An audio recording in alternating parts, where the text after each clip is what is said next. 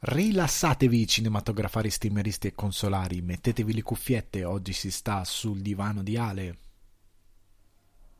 Il pezzo che sentite in sottofondo è So There Are No Fuck Buddies di Sibau e io sono Alessandro Di Guardi, l'ospite di Sul Divano di Ale. Ormai avete imparato a conoscermi, credo se siete nuovi benvenuti, se siete ascoltatori abituali bentornati. Eh, il pezzo altrettanto lo conoscerete sicuramente, ormai è un must totale del podcast e, noi, e io sono contento di avere Sibau eh, con me a fare compagnia alla mia voce, a tenere compagnia anche a voi.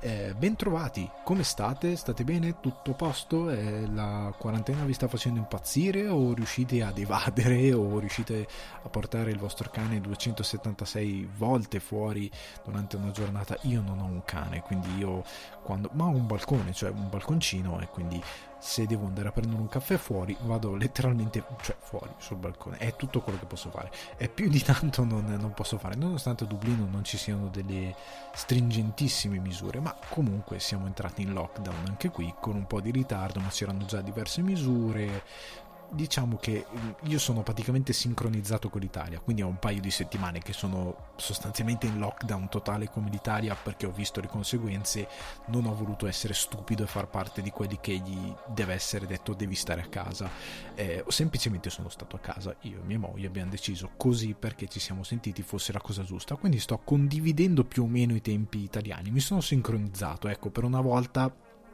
mi sono sincronizzato con l'Italia piuttosto che eh, non lo so eh, andare in una direzione diversa che è quello che molte volte si fa. Eh, allora ho con me una caldissima tazza di tè eh, sono le 22.45 mentre registro di lunedì sera eh, sto lavorando tantissimo nonostante la quarantena che è un, un buon segno sostanzialmente.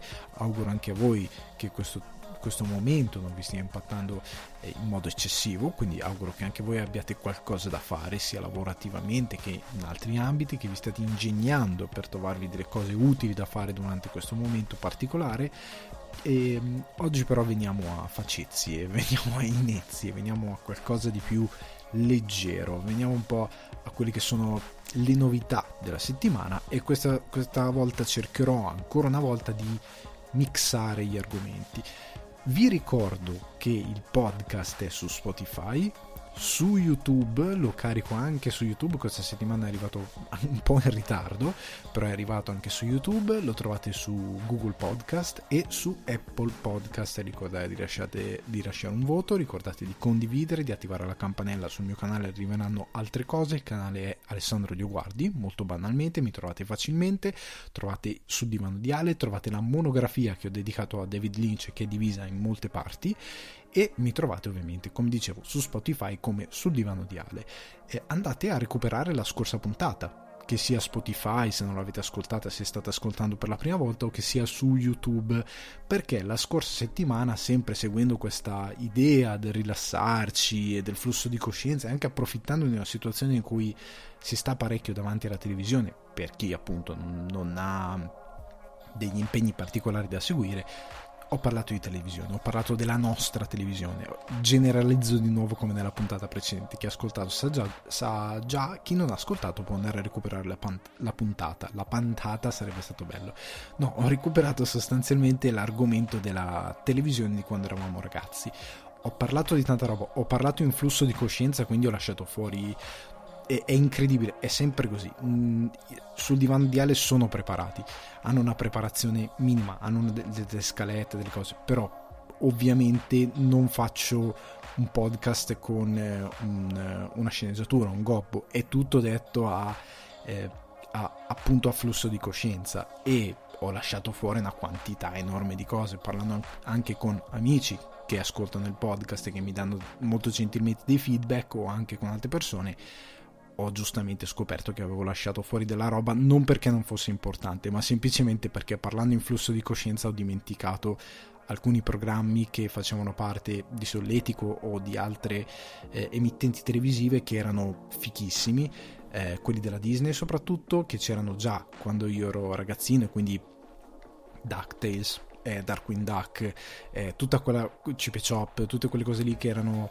eh, nostro pane quando eravamo ragazzini li ho lasciati fuori, come ho lasciato fuori. Poi mi sono venuti in mente anche io stesso ho iniziato a dire cavolo, però non ho parlato ad esempio delle tartarughe ninja. Tartarughe ninja c'era questo cartone animato che guardato adesso è imbarazzante, veramente imbarazzante. Anni fa Yotobi si era inventato quel format pausa che non ha più fatto ed è un peccato dove parlava delle prime puntate dei, dei cartoni animati quando eravamo ragazzini. La puntata sulle, sulle tartarughe ninja è sconvolgente, cioè io avevo le cassette, sempre per ricollegarmi a uno degli argomenti detti settimana scorsa, e, e le guardavo a rotazione alcune cassette e non mi rendevo conto di quanto fossero effettivamente brutti quei cartoni. E rivisti adesso sì, sono incredibilmente brutti, sono incredibilmente ingenui, ecco diciamo così, sono estremamente ingenui e hanno veramente un, una scrittura di qualsiasi cosa che è oltre l'ingenuo, credo, e la realizzazione è veramente bassa. Eh, però al tempo stesso c'erano grandissimi cartoni eh, che ho lasciato sempre fuori.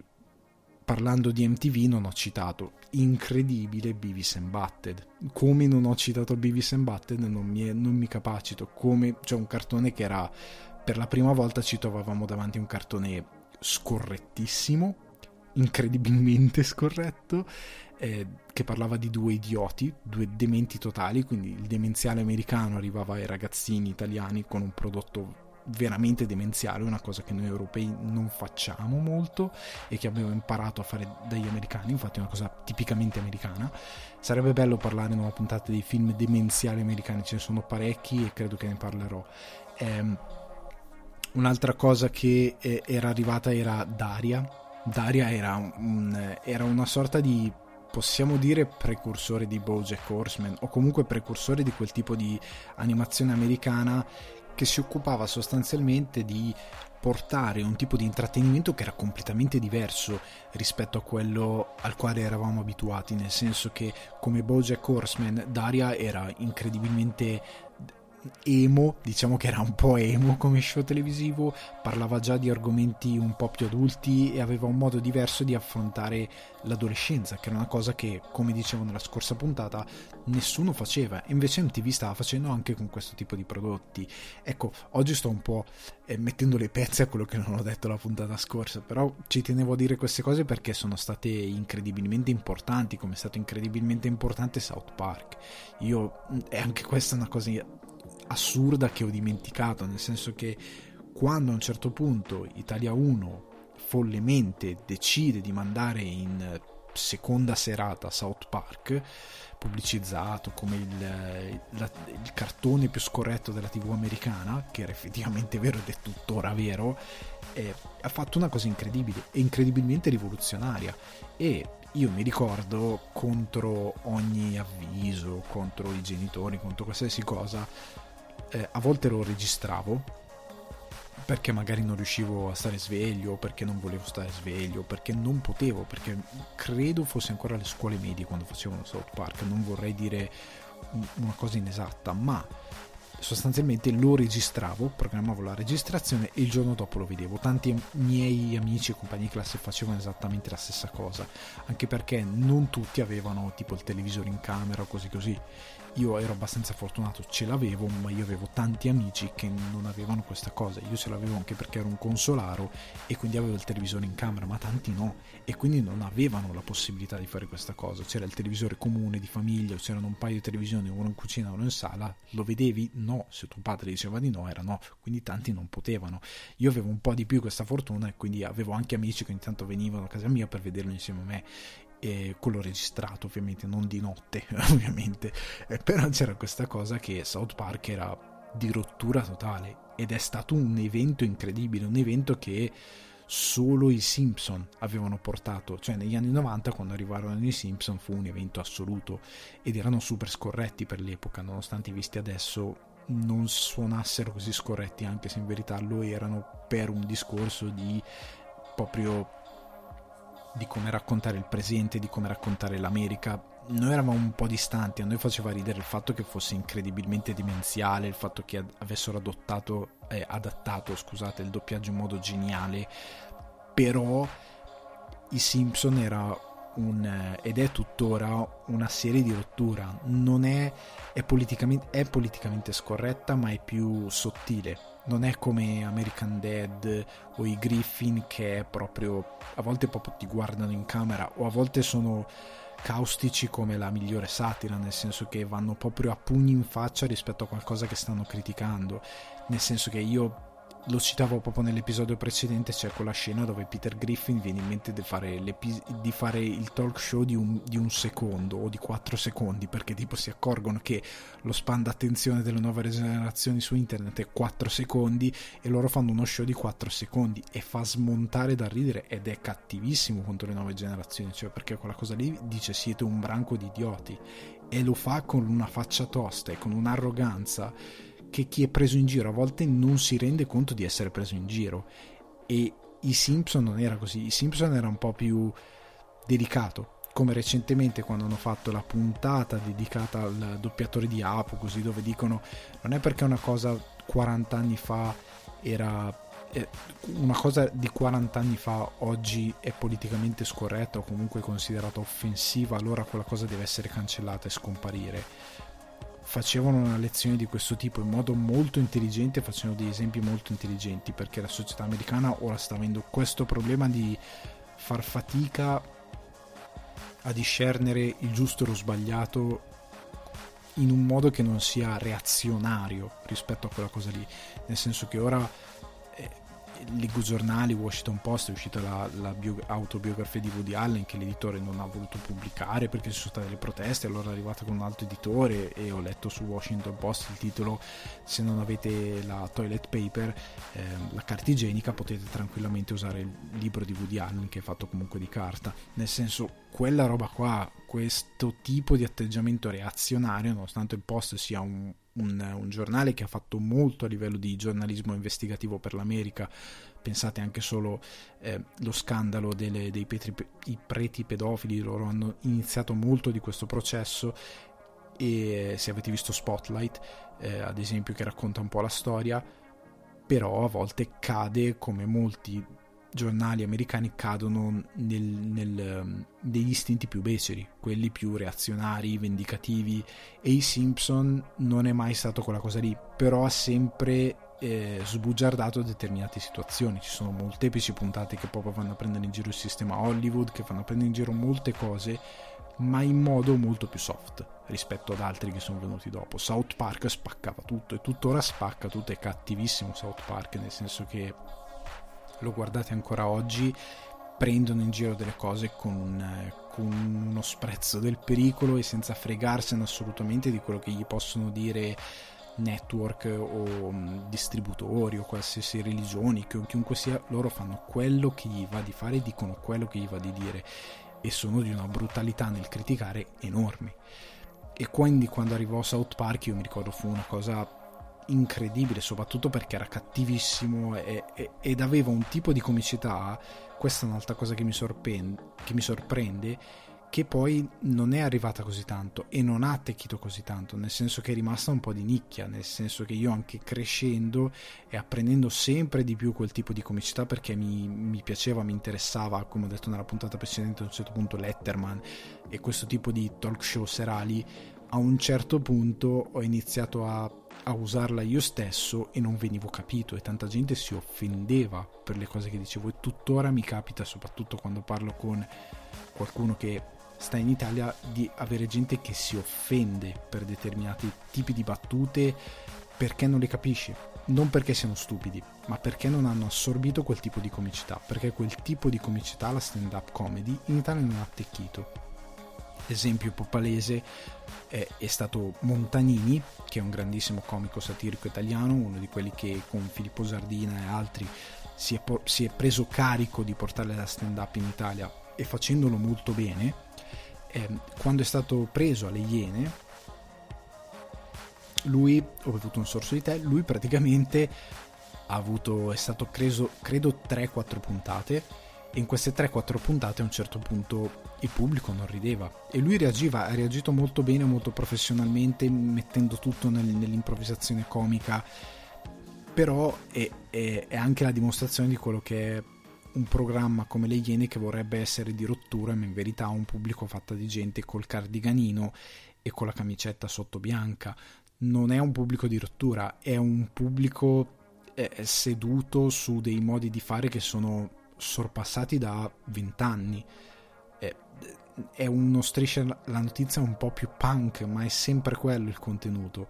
E nel momento in cui porti Montanini, che è un comito sa- satirico che si rifà a, a Billy X, a questo tipo di generazione eh, con, a Larry Bruce, Lenny Bruce, scusate, che è il padre un po' della stand-up americana, che si rifà a quei moralismi che sono incredibilmente moderni perché il mondo non gli è stato dietro fino in fondo. E vi, vi, vi rendete conto di quanto ci sia un problema proprio di comunicazione a livello di comicità. Il pubblico con la comicità non la digerisce e Montanini non era non bravo nei suoi sketch. I suoi sketch facevano ridere, alcune battute le aveva già usate, facevano riderissimo da altre parti. Io le ho sentite da altre parti e mi sono ammazzato da ridere. Alle Iene non funzionavano perché il pubblico non era capace di assorbirlo. Perché si sentiva offeso, perché si sente criticato. Il pubblico italiano non vuole essere criticato. Neanche quello americano vuole, nessuno vuole essere criticato, però riescono a riderne. Noi no, noi se, se, se ci viene fatto notare che siamo pigri, anche da un comico, che siamo pigri, che siamo, che siamo un po'... che tendiamo a essere i più furbi, che tendiamo ad avere degli atteggiamenti di non rispetto delle regole, anche come abbiamo visto ultimamente purtroppo. Anche di fronte a una cosa terribile abbiamo sempre questa cosa di cercare la scappatoia, ci offendiamo, ci offendiamo tremendamente e tendiamo a chiuderci a riccio. E non capiamo che quella cosa lì è una battuta per disinnescare i nostri difetti. Ed è quello che fa la satira, ci espone, porta alla luce quello che è il nostro difetto per, metterlo, per metterci un faro sopra e per eh, disinnescarlo appunto per distruggerlo, per farci rendere conto e avere una posizione di coscienza. E, e serve a quella cosa lì, serve a fare a quella funzione lì la satira. Anche con la spiccia, perché sostanzialmente questa non è satira politica, è satira proprio di tutti i giorni. Ma il pubblico non ce la fa, si sente offeso, sente che qualcuno gli sta accusando, che gli sta puntando il dito, che gli sta rinfacciando qualcosa. E quindi Montanini non funziona in un contesto come le Iene che è molto accomodante verso il pubblico, verso, dove il pubblico è quello che si indigna per delle cose fatte da altri che per qualche ragione non vengono presi come italiani truffaldini che hanno dei tratti italiani. Sono semplicemente dei truffatori che truffano la povera gente, che non fa parte di quella cosa lì, nonostante in verità ne faccia parte perché quei comportamenti sono dati da una malattia del tessuto sociale che in verità ti porta a fare quelle cose lì. La satira ti dice questa cosa qui, le Iene ti dice che tu sei poverino, sei vittima. E quindi Montagnini non poteva mai funzionare.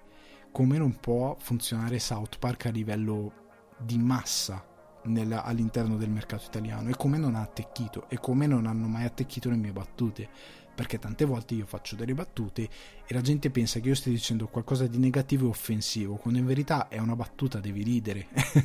Non, e non è che non è che io non sono un comico, io non, non, faccio ridere, però se si fa una battuta da amici, se io faccio una battuta in canoni, fra virgolette, per come siamo abituati noi, tutti ridono. Se mi sposto verso una cosa più americana, la gente non ride. Dipende da chi c'è, dipende da chi mi ascolta. Se la faccio con qualcuno che come me ha quel retaggio culturale, ride, ride e si diverte. Qualcun altro no, si offende. E questa cosa è, è stato una cosa che South Park ha fatto molto bene, ha dato in seconda e terza serata perché offendeva, perché prendeva in giro delle cose che noi culturalmente non tocchiamo e, ed, è, ed, è, stata una rottura incredibile. E la televisione aveva portato queste cose e continuava a cercare di portare queste cose, come ad esempio Zelig, stando nell'ambito comico e andando un po' fuori da quello che è intrattenimento e cartoni animati, Zelig era un programma di cabaret. Il cabaret era già un po' ve- vecchiotto, però cercava di essere quasi rivoluzionario perché in televisione non c'era più quel tipo di... c'era il bagaglino che spopolava in televisione, non c'era il cabaret, non c'era il comico che quasi all'americana, perché il comico satirico americano, ripeto, tante volte, a volte fa satira politica, ma molte volte parte da, come Gervais o come altri, dal prendere in giro i comportamenti delle persone, ok? Quindi non qualcosa di politico, ma qualcosa di sociale, di quello che fa la gente, di prenderlo in giro, di prendere in giro se stesso anche. Quindi veniva eh, fatto quel tipo di, di, di, c'era quel tipo di approccio lì eh, di smascherare con dei comici che andavano su un palco e parlavano del, del, del, tizio che fa il poliziotto ed è una macchietta o qualcosa, quello che va, non lo so, eh, il comico fallito, quello che va all'Ikea, piccole cose che poi si sono evolute anche in peggio, però tante piccole maschere, tanti piccoli personaggi, quelli che facevano la NAS, quelli che facevano, eh, c'era quello col cane bronco, c'erano tanti personaggi che erano delle maschere che rappresentavano parti della nostra società e che prendevano in giro con queste eh, appunto macchiette. Eh, la cosa divertente era che era incredibilmente di nicchia, cioè io Zelig l'ho visto che era un programma che aveva una saletta con 40 persone, 50 persone, era proprio un cabaret come si usava una volta in un localino piccolo raccolto, ecco, che è quello che fa ora la stand up, perché nonostante ci siano comici come Montanini che prendono grosso pubblico, però sono eventi che non vanno in televisione. E alcuni li trovate su YouTube, magari ve li linko poi su YouTube.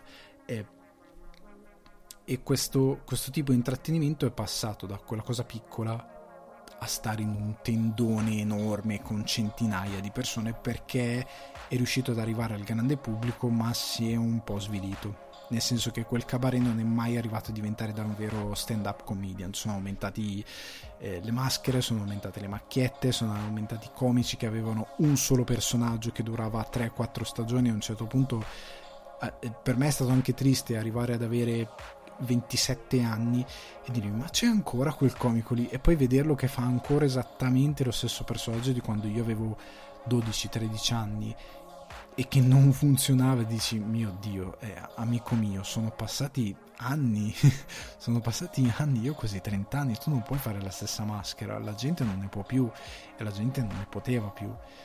E, però è stato un programma che è arrivato anche quello a morire in televisione nel momento in cui è diventato incredibilmente ridondante e nel momento in cui è stato clonato da molti altri programmi che facevano peggio perché non potendo avere i comici migliori avevano i comici peggiori. E quindi hanno, nel momento in cui un prodotto arriva a diventare eh, per il pubblico di massa incredibilmente diffuso, clonabile e per clonabile vuol dire appunto ridurre la qualità di chi va a fare quel tipo di intrattenimento nel momento in cui muore, perché hai saturato il mercato ed è troppo.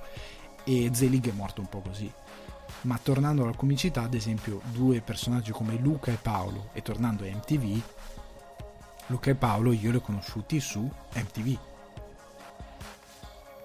Perché facevano questo programma assurdo che si chiamava MTV Trip, dove erano loro due che attraversavano l'Italia con un carro funebre e si riprendevano mentre facevano questo viaggio. Ogni puntata era sostanzialmente vlog, incredibilmente. Era vlog, vlogging, come si fa adesso, cioè come fa Human Safari, come fanno altri, solo che erano loro due in macchina, in questo carro da morto che andavano in giro per l'Italia, che facevano cose, vedevano posti, ma principalmente in, dentro la macchina durante il viaggio prendevano la palla al balzo per eh, buttare una serie di personaggi assurdi che facevano anche magari in altri programmi come Ciro, ecco Ciro era un programma satirico dove personaggi come appunto Luca e Paolo si esibivano, era un po' più caustico, era un po' più cattivo rispetto a Zelig ad esempio e ed erano incredibili, cioè io li amavo MTV Trip, se li facessero domani in televisione mi riguarderei, se li mettessero su YouTube domani mi riguarderei tutti in binge, watch, in binge watching, quindi se qualcuno fa girare questa informazione facciamolo perché erano stupendi per me, erano divertenti, erano episodi 30 minuti, 20 minuti, una cosa così, però erano stupendi, io li amavo, cioè avevano tante idee, perché come le cose migliori, nel momento in cui hai poco tendi a buttare sulle capacità che hai, sulle idee. E il fatto di dover stare in una macchina a guidare per andare da qualche parte li spingeva a usare la loro telecamera, le loro telecamerine portatili e quello che avevano per fare comicità. e riuscivano benissimo, benissimo ed erano spettacolari. Al tempo stesso, ehm, in quel momento storico, oltre a Luca e Paolo, eh, vennero fuori tutta una serie di personaggi eh, che poi sono rimasti nel tempo anche attraverso a dei programmi che cercavano di proporre qualcosa di completamente diverso. E potrei citare i vari Maccio Capatonda, Fabio De Luigi, che facevano tutti parte della scuola, chiamiamola Mai Dire, perché la Jalapas è rimasta, è uno di quei gruppi che si è storicizzato grazie a un programma, penso, irripetibile, proprio per una questione di tempi, che è Mai Dire Gol. Mai Dire Gol era questo programma che facevano, per chi non lo sapesse, molti di voi probabilmente se stanno ascoltando questo delirio sanno già che cos'è, era questo programma dove sostanzialmente loro commentavano la, la, la, giornata calcistica facendo rivedere i vai col liscio, quindi che non erano i gol, erano semplicemente le peggiori azioni quando i calciatori sbagliavano, la, c'era il famoso jingle, c'erano tutti gli effetti sonori di quando il calciatore lisciava la palla, di quando faceva un brutto tiro, di quando faceva un brutto passaggio, di quando si faceva male da solo, tutti questi, questi sketch comici con degli effetti sonori per, per canzonare i calciatori, per sfottere i calciatori che rendevano incredibilmente divertente davano un lato completamente inedito al mondo calcistico. Loro, appassionati di calcio, commentavano così eh, le interviste anche degli allenatori che magari rilasciavano interviste improbabili, sgrammaticate, commentavano, eh, avevano ospiti ovviamente, commentavano il processo di Biscardi che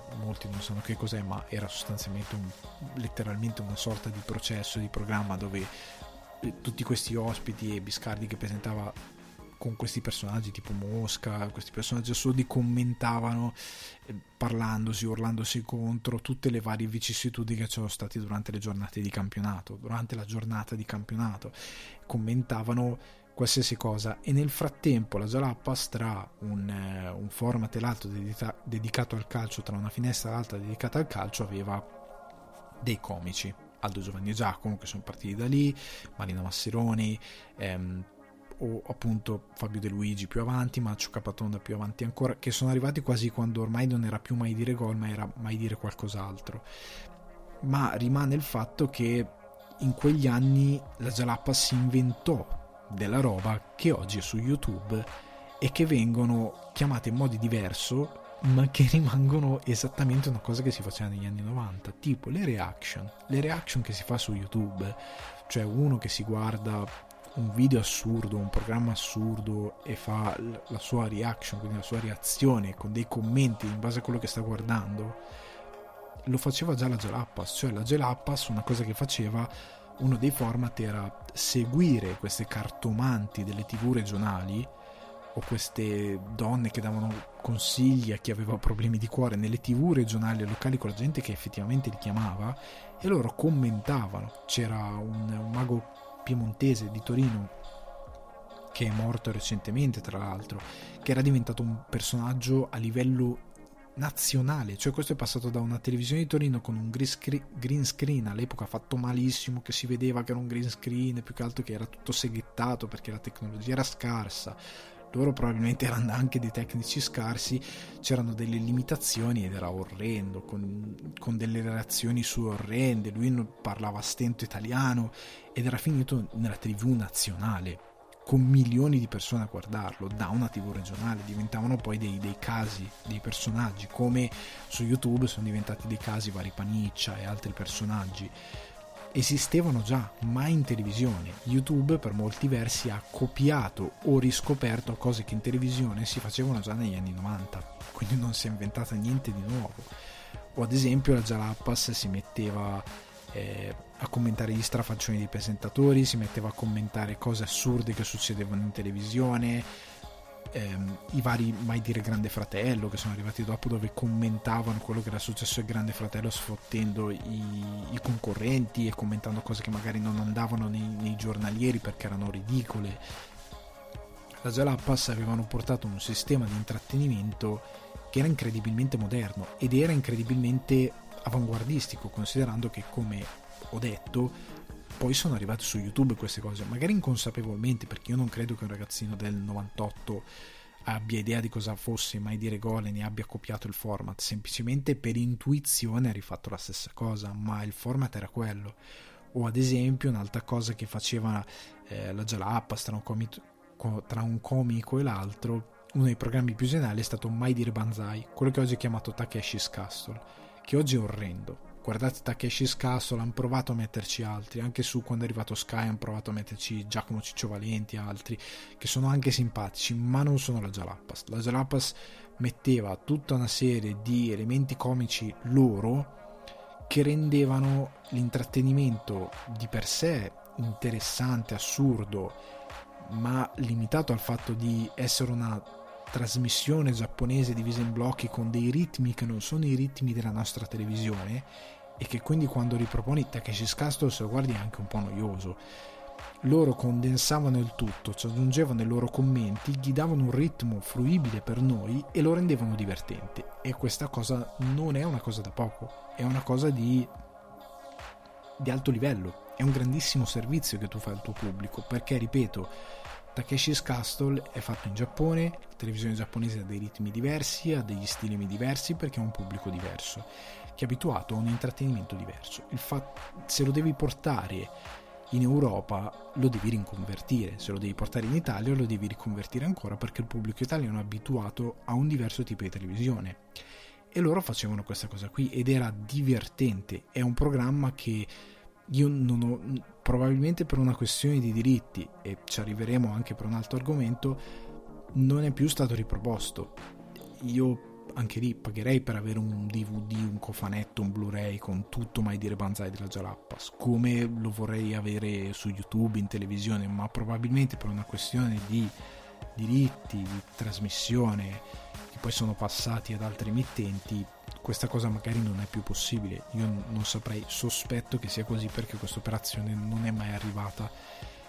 E o è una grossa ingenuità, quindi vuol dire che qualcuno si sta lasciando scappare una cosa incredibile, soprattutto in un momento in cui la nostalgia funziona tanto e soprattutto ora la gente a casa se ritrasmettessero tutto mai dire gol e tutto eh, mai dire banzai tutti i giorni in televisione la gente si ammazzerebbe per vederlo perché era un programma geniale erano due programmi geniali.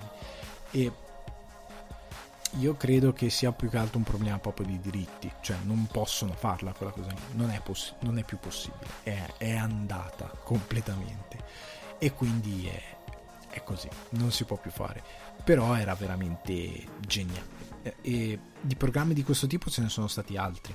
Eh, ci sono stati appunto prima dicevo Ciro, menzionavo Ciro, ci sono stati anche, mi ricordo Daniele Bossari fu uno di quelli che venne fuori con la prima edizione di Amici Maria di Filippi, era Saranno Famosi, poi per problemi di copyright l'hanno chiamato, ma era fatto da Bossari, che era quasi più che un conduttore professore, era quasi una sorta di amico di questi ragazzi, parlava con loro, si sedeva con i piedi sul banco, era, aveva un, un rapporto ben diverso e c'era anche un programma che si chiamava Whatsapp se non mi ricordo con la sigla era un pezzo dei Blur House in the Country mi pare. Eh, ed era, era, lui che aveva queste ospitate stava in questo ambiente super, super tranquillo. Era una televisione diversa che aveva molte idee e che rischiava come ho detto nel, nell'episodio precedente e che cercava di parlare con tutti soprattutto con un pubblico giovane perché era il pubblico che poi spendeva perché sono i ragazzi che poi rompono i maroni per spendere su determinate cose. Non so, gli adulti lo sono, ma relativamente. Portare un adulto ad amare determinati marchi, determinati comici, determinati brand o comunque fidelizzare quel tipo di pubblico è difficile perché un adulto ha altre priorità. Ora è anche cambiata un po' questa situazione, però i ragazzini sono più facili diciamo da, da, da acchiappare fra virgolette perché tendono ad avere più, più, più esaltazione per quello che guardano e per quello di, di, cui si appassionano. Ecco, mettono una passione molto più forte rispetto a un adulto che è un po' più formato e un po' più delle sue idee e la dimostrazione è che in questo momento sto parlando di questa cosa da due puttate.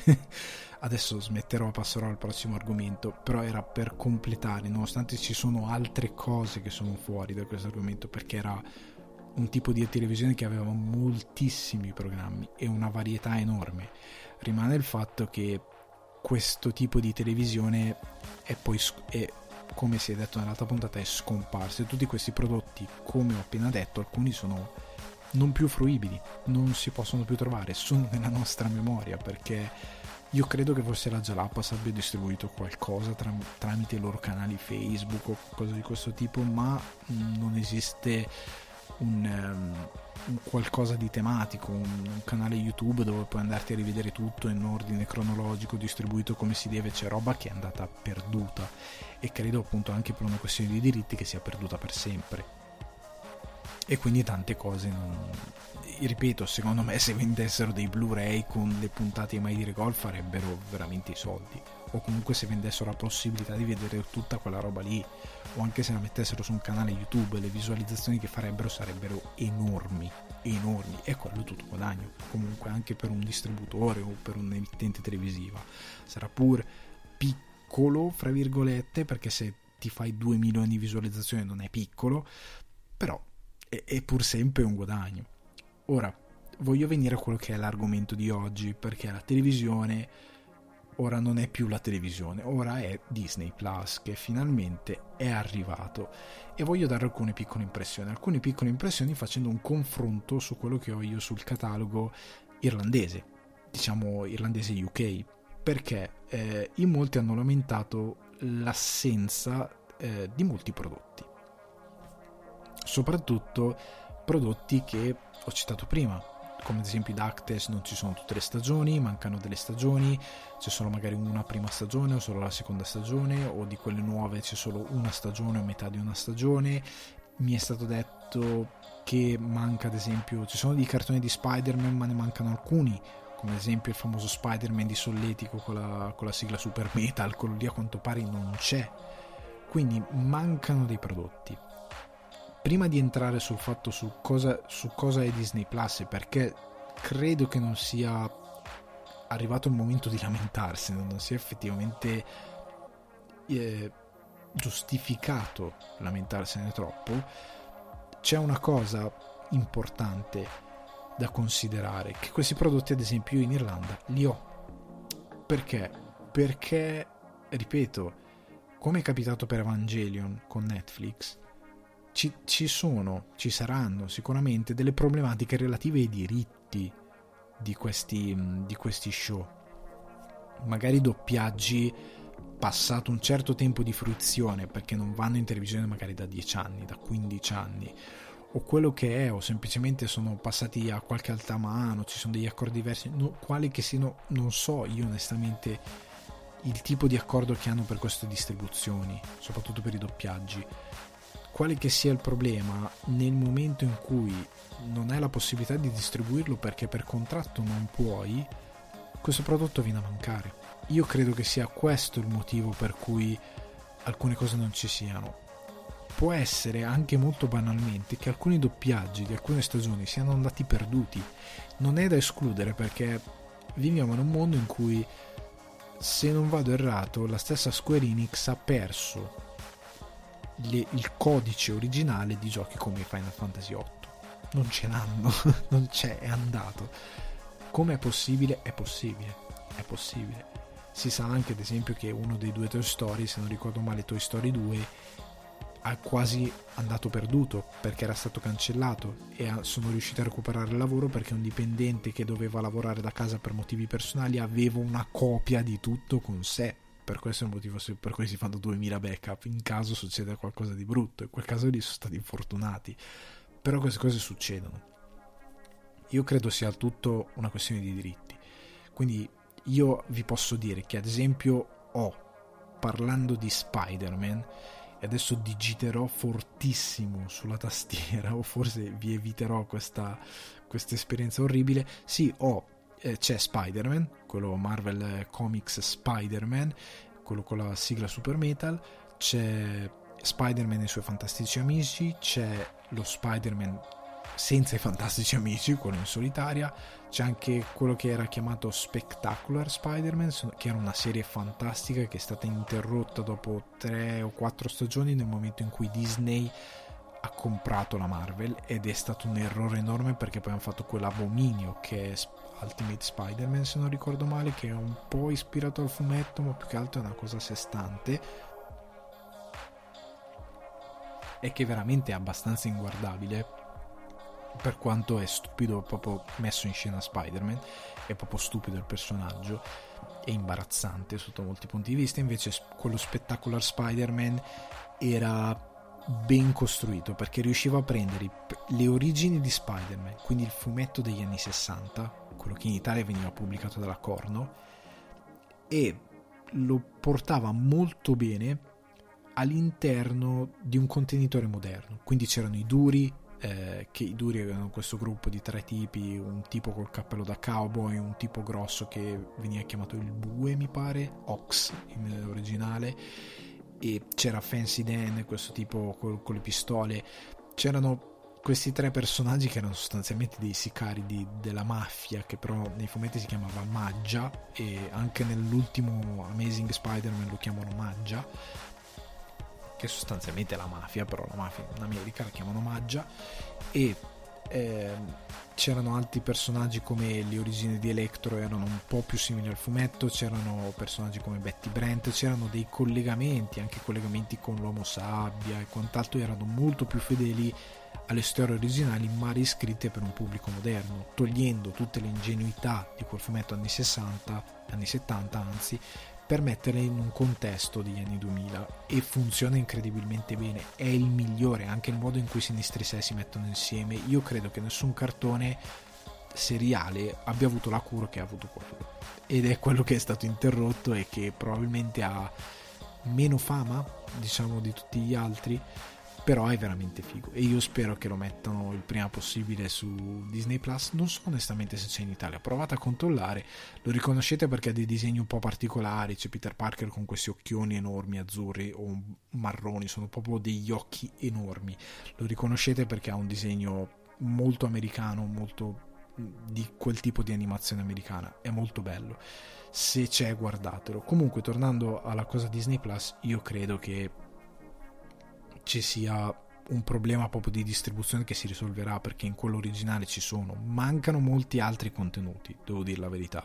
Mancano dei contenuti che magari in questo momento per problemi di accordi erano garantiti su altre piattaforme, piattaforme fino a una certa data.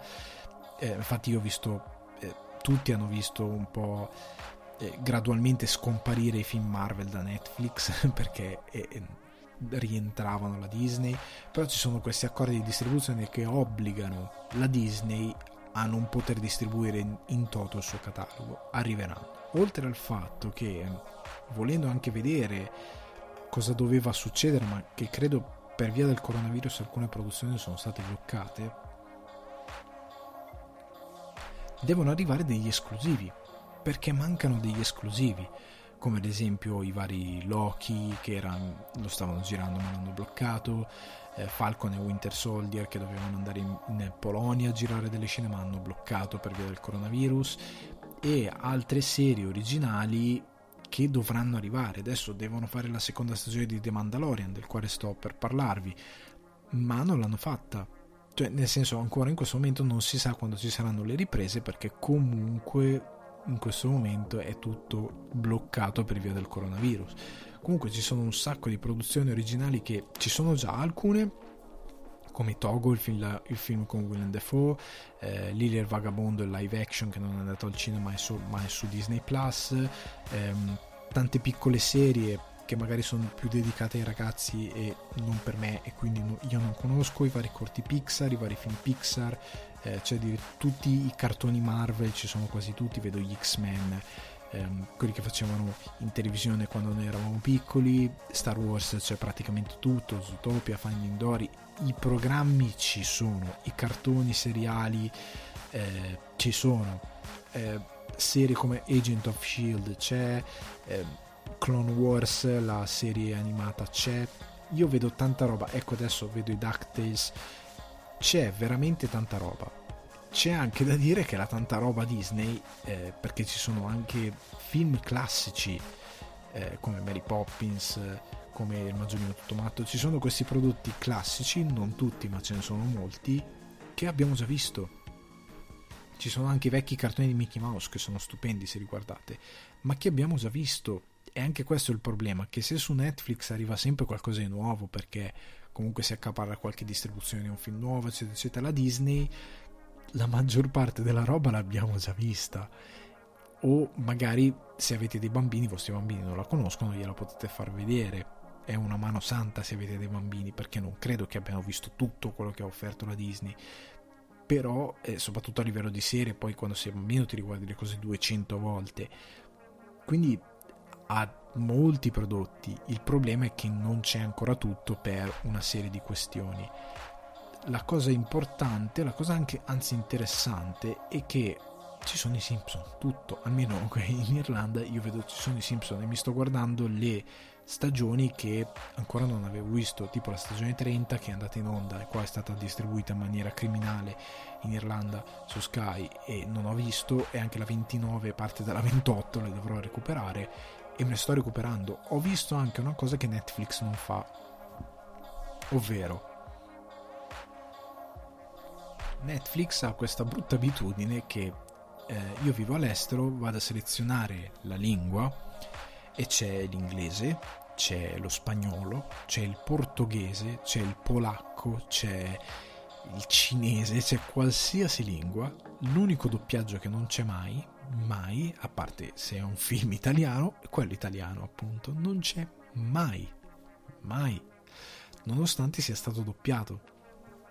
Ora, a me inizia a venire il dubbio che sia un problema dei distributori italiani, questa cosa del doppiaggio italiano e che per qualche ragione blocchino questa cosa, perché invece su Disney, eh, ad esempio Simpson, ho visto che c'è la possibilità di selezionare la lingua italiana. C'è la possibilità, io non ho provato onestamente, però c'è la possibilità di farlo.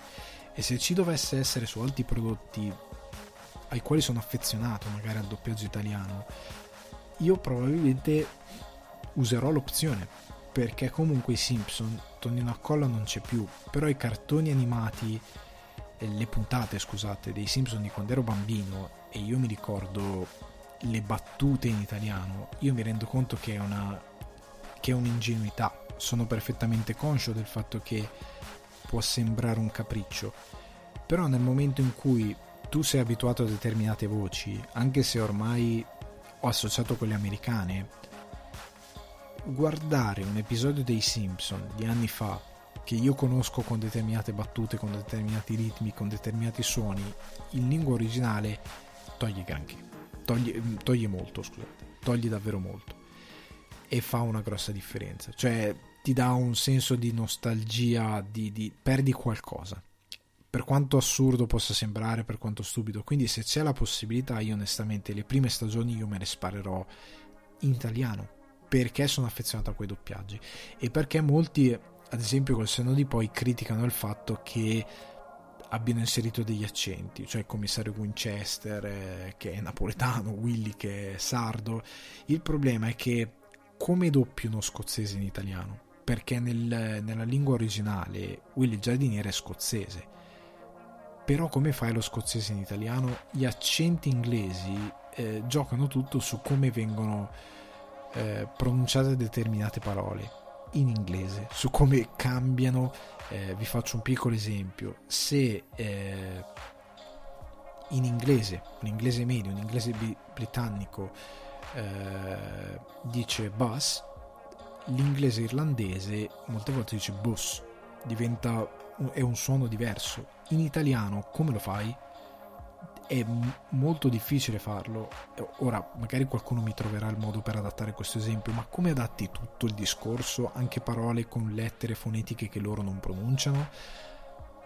Il lavoro del, del doppiatore è anche appunto quello di adattare, quindi di dare un senso a una sfumatura che il creatore originale dà al contenuto. In questo caso, per me, il fatto che Willy diventi sardo quindi è comunque un'isola, è comunque un'isola particolare che come la Scozia è, ha, la sua... Sco, scozzesi e sardi hanno qualcosa in comune, nel senso che hanno questa cosa duro come la roccia, ce l'hanno anche gli scozzesi, per assurdo, nonostante uno sia un paese mediterraneo l'altro no, è del nord d'Europa. però hanno delle cose che hanno senso insieme e uno è un po' la traduzione dell'altro declinato in un modo diverso. Quindi ha senso che sia così.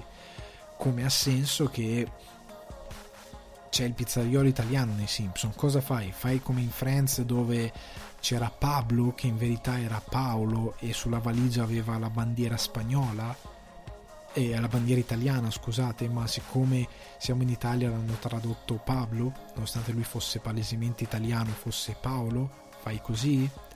No, c'è il pizzaiolo italiano eh, Luigi e Luigi la versione italiana estremizza quello che per gli americani è la parlata in italiano e ci mette un po' di finto napoletano come lo pensano gli americani perché come loro prendono in giro il fatto che secondo loro gli italiani parlano così perché la loro idea e il loro stereotipo dell'immigrato italiano noi prendiamo in giro quello che loro prendono in giro estremizzandolo, quindi mettendogli un modo di parlare che è praticamente incomprensibile per noi, perché Luigi parla in un modo che tu dici ma come cacchio parla? E quindi noi facciamo il verso del verso e questa cosa ha molto senso, quindi sono stati incredibilmente bravi i doppiatori, come è stato bravo Tonino Accolla a caratterizzare Homer in un modo suo eh, molto interessante, lo ha fatto davvero suo, pur non snaturando quello che è il personaggio originale. Quindi io credo che sfrutterò la possibilità data da Disney Plus e sono contento che esista, che è una cosa non da poco e secondo me lo dovrebbe fare anche Netflix perché ci sono appunto dei, delle serie che guardi in inglese ma ogni tanto c'è quel momento in cui senti la mancanza di sentire le voci con le quali sei cresciuto. Poi dipende anche dal contenuto, perché i telefilm no. I telefilm ho visto che ora faccio fatica a guardarli in, in, ehm, in, italiano doppiate perché è un essere umano e capisci che è doppiato e ti fa veramente specie perché lo senti sempre nell'orecchio quel linguaggio lo vedi doppiato dici perché c'ha il labiale storto perché non parla con la sua voce che è quello che ti succede quando inizi a dare, ad associare una voce a un volto perché non parla con la sua voce parla con la voce di un altro ti crea un problema. Il cartone animato no. E il cartone animato è un, è un personaggio animato, il labiale mm, scazza anche lì, comunque è diverso l'impatto che ti dà e quindi te lo accolli. E soprattutto se ti sale la nostalgia non ti viene il rigetto.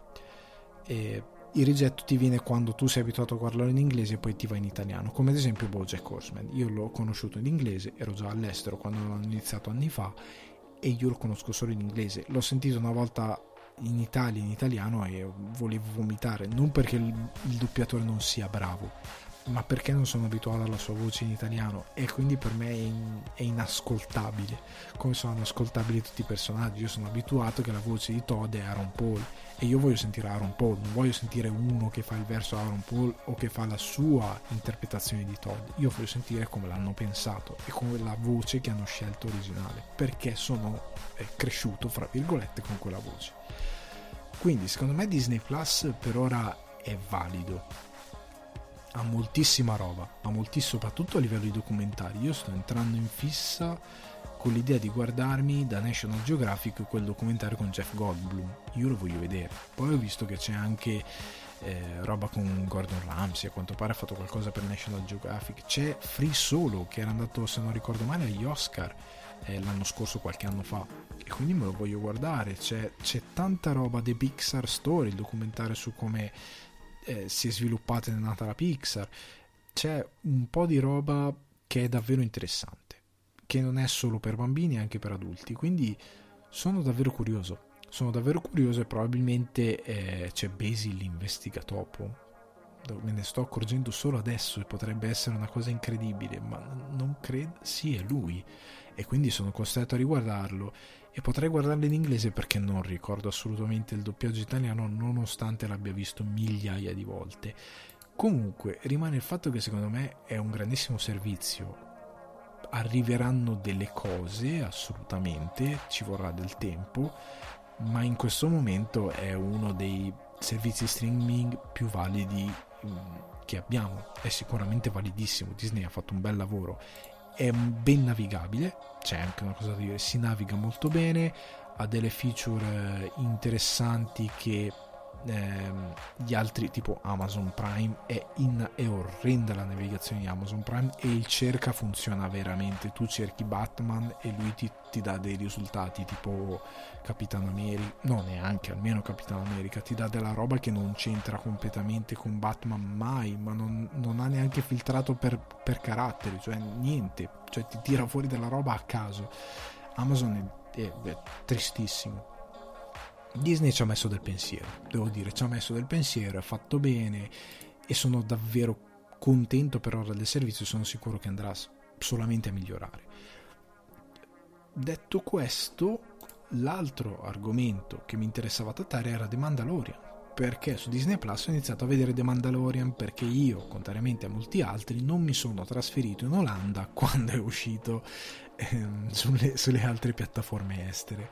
Quindi io lo sto vedendo adesso dopo le prime tre puntate, per ora hanno distribuito le tre puntate, stanno adottando il sistema americano, quindi una puntata a settimana, io devo dire che sono allibito, nel senso che io avevo già sentito parlare di The Mandalorian.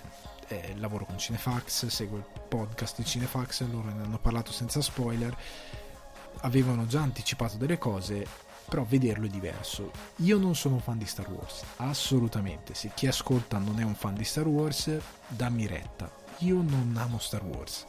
Lo guardo, è un evento pop, è, è un, un, film storico, nel senso come, come evento cinemato, cinematografico di cultura pop. Lo guardo, ma non è la mia opera preferita.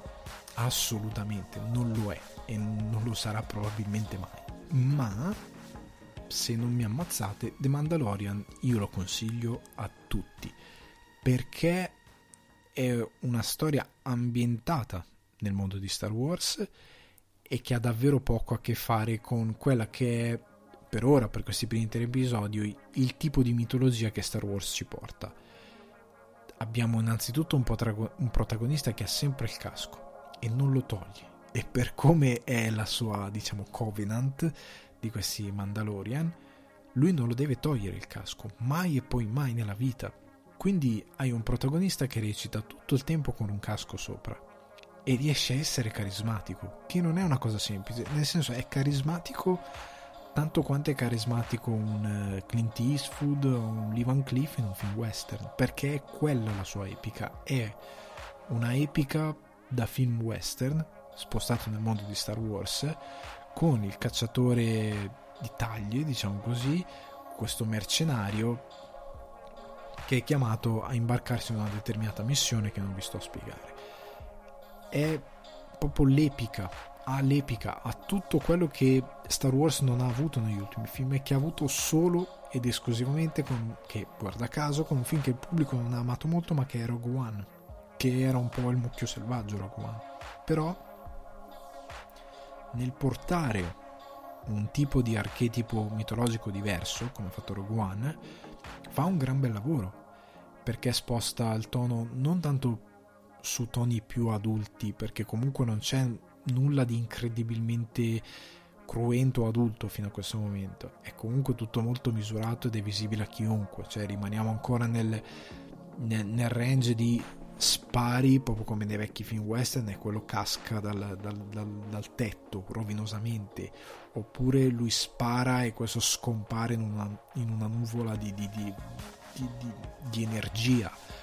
Non è grafico mai non è incredibilmente grafico fino a questo momento. È bello da vedere perché è ben girato è ben scritto è ben recitato ed è pensato è il ritmo giusto, ogni puntata ha il ritmo giusto, finora tre puntate hanno un ritmo meraviglioso, non perché scorre eh, velocemente, ma perché nonostante abbia i campi larghi, i primi piani, si prende il tempo di dare forza al personaggio di, di, del Mandalorian, riesce a dargli una gran sostanza nel metterlo in scena, che è una cosa che non viene fatta più con gli eroi. I Jedi negli ultimi film, tranne il eh, Ritorno dello Jedi, quello di Ryan Johnson, che tanti hanno criticato, ma secondo me è un grandissimo film, proprio come film, non sono mai importanti, non hanno mai potenza in scena, non sono mai di impatto, ecco, non hanno quella roba di oh è arrivato l'eroe, no, mai.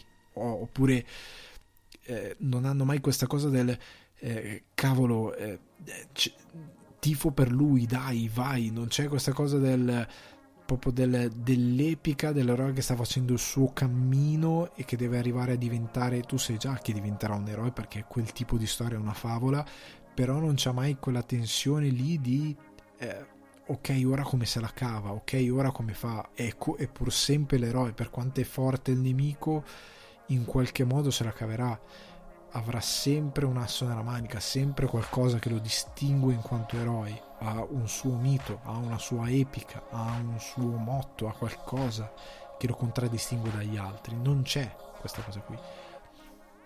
The Mandalorian invece nel portare il mito del pistolero nel mondo di, di, di Star Wars, del cavaliere solitario, diciamo, funziona funziona incredibilmente bene ed è appassionante ed è affascinante il personaggio, cioè è un personaggio figo, nonostante sia un archetipo che tutti conosciamo, però è stato riportato molto bene e funziona.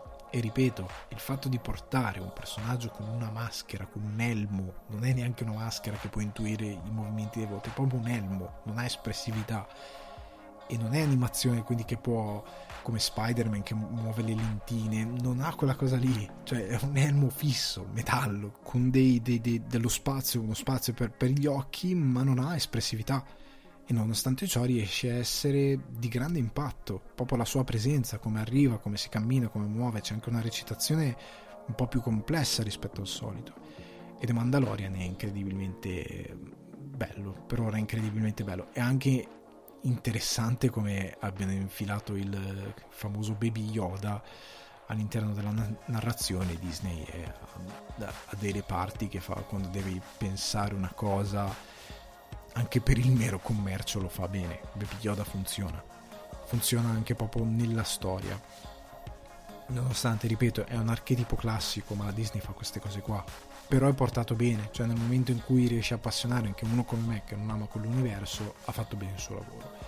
Quindi è consigliatissimo, se avevate dei dubbi io ve lo consiglio caldamente. Ora, parliamo di un altro western che non è un western, che è Westworld, perché siamo quasi alla quarta puntata, se non vado errato, ne hanno già trasmesse, no, la terza puntata devono trasmettere e non viene calcolato più di tanto. Sarà il periodo, ma non sto vedendo pareri su Westworld. E a quanto pare anche HBO ha fatto sapere che non sta facendo gli ascolti che pensava di fare, nonostante abbia messo dei discorsi interessanti. Perché io di Westworld avevo paura di quello che era successo nella seconda stagione. Perché la seconda stagione era un po' un un 2.0 della prima stagione, nel senso che abbiamo più soldi, continuiamo il discorso della prima stagione, ma ripetendo un po' sia le meccaniche a livello narrativo che gli stilemi che hanno fatto bene la prima stagione, nonostante non fosse non era eh, non era pigra la seconda stagione, parliamoci chiaro, è scritta bene, interessante, avvincente, ha dei momenti in cui magari la, messa in scena è molto televisiva, non perché sia di basso livello, ma perché hanno, diciamo, scazzato in alcune scene, nel realizzare alcune scene che comunque per la televisione rimangono alto livello, eh? non, dicendo, non sto dicendo che è basso livello, è comunque alto livello. Scazzate perché non siamo più abituati in televisione a vedere un livello un po' traballante, con una serie come Westworld che si presenta in un determinato modo. Rimane il fatto che la seconda stagione era di grande impatto finiva in un modo interessante, proponeva delle idee interessanti, ma tutto era un po' un more of the same della prima stagione, campava su alcune cose molto forti della prima stagione. Ora, in questa terza stagione io ho detto speriamo tantissimo non facciano l'errore di riprendere quel, quella logica narrativa perché anche dal trailer si era visto il famoso mondo della guerra con i nazisti. Ho detto, ecco, un altro parco. Ripartiamo con i parchi. Adesso, perché già avevamo visto che c'era Samurai World, che c'erano altre cose. Ho detto, ora diventa come Assassin's Creed, cioè che ogni capitolo di Westworld è un parco diverso, la storia andrà a morire. E invece no. E invece devo dire che anche il fatto di aver fatto capire tramite trailer che c'era questo personaggio che era quello di Aaron Paul che, i, che si iniziavano a muovere nel mondo reale è stato interessante. E devo dire senza fare spoiler che hanno trovato un modo interessante di portare lo spostamento degli androidi dal mondo eh, di Westworld a quello che è il mondo reale. Oltre al fatto che il mondo reale è rappresentato incredibilmente bene perché la curiosità dopo Westworld era ok, ma per averci un parco di questo tipo, per aver sviluppato quel tipo di intrattenimento come è il mondo fuori, e finalmente lo vediamo. Finalmente vediamo com'è il presente di Westworld, com'è il futuro. E ha delle idee molto interessanti, molto molto interessanti. Anche il modo in cui Aaron Paul entra in contatto con un determinato tipo di, di sottobosco criminale è molto interessante, cioè veramente eh, non è l'idea più geniale del mondo, però nessuno ci aveva pensato, ecco, o, o quantomeno nessuno l'aveva sfruttata così bene. Molti avevano sfruttato simili idee molto male. Westworld lo fa bene, lo fa in modo intelligente, lo fa in modo interessante, lo fa sempre in modo accattivante e Aaron Paul a me piace personalmente, secondo me funziona quando lo si sa usare molto bene, è un tipo di attore che ha una sua una sua epica, una sua figura e in questo Westworld per ora sta funzionando molto bene e, e gli sto volendo bene come personaggio da fin da subito. E um, quello che mi sta colpendo è appunto come è descritto bene questo mondo fuori dal parco e come si stanno muovendo bene i personaggi perché personaggi che sembravano eh, poter avere una continuazione molto forte cadono altri personaggi che sembravano essere caduti ritornano e ritornano in modo intelligente. La trama è complessa ma non vuole essere cervellotica per forza, ha comunque de- determinate cose sono molto più lineari e, e puntano a darti determinate risposte fin da subito perché vogliono spostare il focus su più che altro cosa sta succedendo e cosa succede ai personaggi e ed è interessante anche come si stanno evolvendo i personaggi non umani, che stanno iniziando sempre a avere più una personalità loro, sempre più forte. E sto gradendo molto questo Westworld, devo dire la verità, mi sta divertendo molto. È una, una serie che secondo me meriterebbe ancora molta attenzione. Ci sono sempre degli easter egg molto interessanti che hanno, scari- che hanno scatenato dei complottismi enormi, quando in verità sono solo easter egg sono solo easter egg, non sono crossover, non sono, sono semplicemente degli easter egg messi per farti capire che comunque quel mondo lì è tutto HBO, quindi ci possono mettere quello che vogliono. Se domani in un episodio di, Wester, di Westworld ci vogliono mettere un personaggio di, eh, non lo so, eh, vinyl della serie scozzese lo possono fare, cioè, se impazziscono e fanno un parco anni 70 lo possono fare, cioè capiamoci quindi hanno fatto una cosa simile che è molto interessante e, e io ritengo che il segno eh, lasciato da Jonathan Nolan e Lisa Joy che sono i due showrunner, i due sceneggiatori che si occupano di tutto Jonathan Nolan, fratello di Christopher Nolan, è autore delle migliori sceneggiature di Nolan, è la penna dei due, è quello bravo, diciamo, quello, non che Nolan faccia schifo, ma diciamo Jonathan Nolan ha una penna molto interessante e una voce molto interessante portano avanti una bella storia. Secondo me è una storia che funziona molto bene e che ha dei tratti molto molto molto molto interessanti. Ora, detto questo, in teoria non ci sarebbe molto di cui parlare, ma voglio deviare. Questa settimana voglio deviare completamente perché appunto parlando di show che hanno dei showrunner con, con dei tratti ben distintivi e avendo parlato di Christopher Nolan, voglio chiarire in questa prossima mezz'ora all'incirca quello che è il dilemma del, dell'autore, cioè che cos'è un autore cinematografico? O un autore televisivo, nel senso quando viene detto ah ma questo è un film d'autore, ad esempio guardando eh, le reazioni, prendo l'esempio peggiore del mondo, post Joker, una delle più grandi diciamo proprio vaccate che ho letto è stato il dire ah sono andato al cinema cer- aspettandomi un film d'autore invece ho visto un filmetto. Cosa vuol dire? Niente. Ora vi spiego perché questa affermazione non vuol dire niente non nello specifico nel, nel confronto di Joker ma in quella che è stata è qualcosa esploso e che sembra continuare a essere la comunicazione tra spettatore e critica. Perché è proprio, secondo me è un problema proprio che ha creato la critica, è un eh, fraintendimento che ha creato chi deve veicolare il cinema, perché purtroppo mh, un certo tipo di critica molto diciamo il, il, complesso di Fantozzi, quindi dalla corazzata Potenkin che è una cagata pazzesca, questa battuta, questa, questa, questa rivoluzione del, del, dell'impiegato medio che cerca di vedere la partita dell'Italia ed è costretto a vedersi un film russo sottotitolato in bianco e nero, quello che è o qualsiasi altra cosa, mentre invece se volesse vedersi un film probabilmente si vorrebbe vedere l'esorciccio.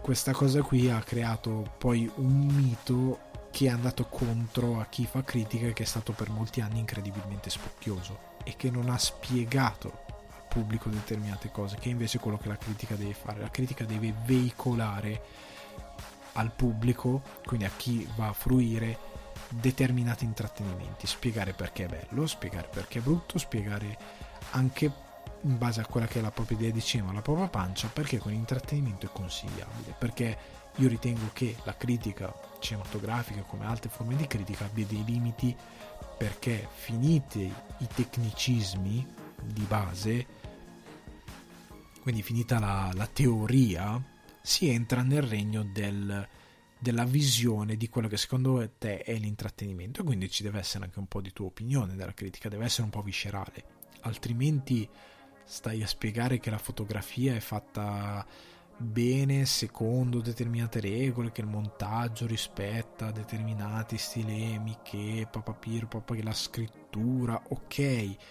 però devi anche oltre a giustificare tutto questo, dare un po' in base a quella che è la tua idea di cinema in quanto critico al pubblico qualcosa di perché devo vedere questo film al di là degli aspetti tecnici che magari non capisco perché non ho il tempo o semplicemente l'interesse di informarmi riguardo determinati meccanismi del film. Spiegamelo. Questa cosa soprattutto per quanto riguarda il cinema d'autore è stato fatto male. Perché il pubblico si è convinto che il cinema d'autore rappresenta un cinema dove c'è un film di 2 ore e 40 di persone in una stanza che parlano del mondo e filosofeggiano in bianco e nero, con sottotitoli in giappo-ucraino, linguaggio originale è una lingua inventata e il regista si è suicidato 20 giorni dopo averlo girato. Cioè questo è quello che il pubblico crede quando si parla di film d'autore. Quando in verità non è così.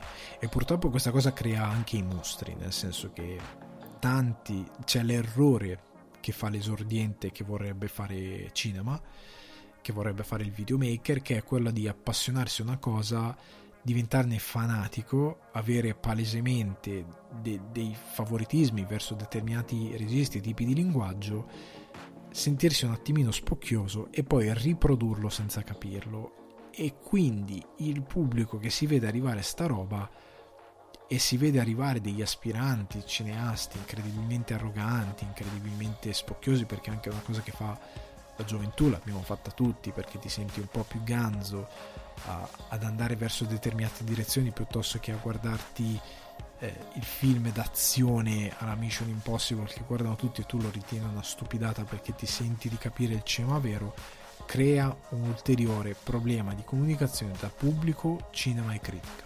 Crea questo loop enorme. Che cos'è il cinema d'autore? Il cinema d'autore è un cinema fatto da un regista che ha una propria voce e un proprio segno nel raccontare le storie. Nel senso, arriviamo in modo più specifico un autore, prendiamo Joker, il regista di Joker, Todd Phillips, che aveva fatto prima Una notte da leoni, se tu segui il profilo dell'autore, non ti puoi aspettare che questo passi da una notte da leoni a un film esistenzialista, ok? Nel senso che non ci si inventa autori, autori ci si nasce o ci si diventa con lo studio di quello che è il linguaggio che vuoi portare, in questo caso il cinema, e lo sviluppo di una tua voce, in base a quelle che sono influenze e altre cose. Quindi Todd Phillips, che ha fatto due Una notte da leoni, nel momento in cui va a fare Joker, tutti gli hanno detto giustamente che ha copiato Taxi Driver per una notte, ehm, tutte cose vere, ma lo ha fatto anche perché Todd Phillips, per quello che abbiamo visto, anche se c'è stato un bel film con Jonah Hill, che era interessante ma che aveva pur sempre una vena comica se non ricordo male, non ha un suo modo di raccontare. E vi faccio un esempio. Prendete Christopher Nolan. Christopher Nolan è ben definito. Nel senso che voi guardate tutti i film di Nolan, da Memento, da Following, il primissimo film, fino all'ultimo eh, Dunkirk. Ora sta uscendo il nuovo Tenet, che già dai trailer e da, da quello che abbiamo visto ha dei temi in comune. Nolan ha l'ossessione del tempo e della gestione del tempo e di piegare le storie al tempo. Ha un'ossessione eh, molto, molto sviluppata per realtà, finzione. Quindi è molto, se prendete ad esempio The Prestige, è molto concentrato non solo sul tempo, ma su, sul veicolare il fatto che per lui il cinema, come la magia, che in quel momento stava passando da un momento di popolarità assoluta e andava poi sarebbe andata nel corso degli anni a sparire in favore della nuova magia che era il cinema era uno spettacolo era una finzione c'erano del, dei trucchi ad appannaggio di un pubblico. Per lui è quello il cinema è la finzione è la finzione di un mago che porta il pubblico a immergersi talmente tanto in una cosa finta da fargliela sembrare vera. E Nolan in tutti i suoi film ha dei segni autoriali che passano dal modo di crepuscolare, magari di, di rappresentare la fotografia, dal modo più grigio, più, eh, più quadrato di rappresentare la, la, la, foto, la, fotografia dei suoi film, ha fatto di cercare un cinema più muscolare, quindi ad esempio in Batman come Interstellar, Batman e il suo, il suo Batwing era vero, non era in CGI era effettivamente un, un, props costruito con dentro un attore che veniva sollevato da terra e volava tramite dei trucchi, ma volava. La Batmobile è una Batmobile vera. Eh, la famosa scena di eh, Ritorno del Cavaliere Oscuro, eh, no, il Cavaliere Oscuro, scusate, quando si ribalta il tir, è vera. Hanno, hanno studiato un modo per farla. Non c'è CGI nei suoi film, ce n'è pochissima. In Interstellar, il famoso robottino quel, quella specie di serie di, di parallelepipedi che si muovono a volte in CGI, ma la maggior parte delle volte è un pezzo meccanico vero, vero, con un attore che lo, con, eh, con la tutina verde che lo manovra. Un attore, un, un, un, un collaboratore del set che lo manovra, che, che, si occupa degli effetti speciali. Quindi mh, ha dei messaggi, appunto, come dicevo, l'ossessione per il tempo, l'ossessione per eh, la realtà e determinati ragionamenti che Nolan fa sempre in tutti i suoi film e che ritornano ciclici anche quando affronta qualcosa di diverso come Batman o come The Prestige.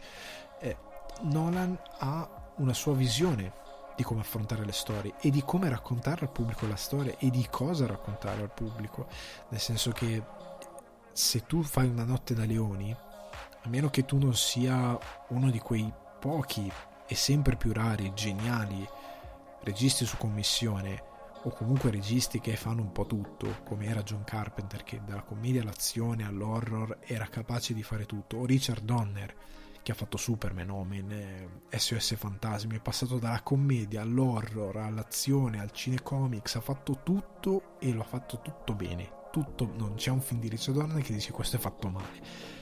Non ci sono più questi personaggi che fanno tutto. Ecco, Richard Donner è bravissimo in quello che fa, ma non è un, un regista con un segno autoriale ben ben distinguibile che tu dici cavolo questo è proprio Richard Donner riconosci i suoi film perché ti ricordi di quanto sono belli e di come sono fatti bene e di come sono coinvolgenti su Superman è ancora insuperato ma rimane il fatto che non ha un tratto distintivo come Nolan o come Hitchcock. I film di Hitchcock sono riconoscibili.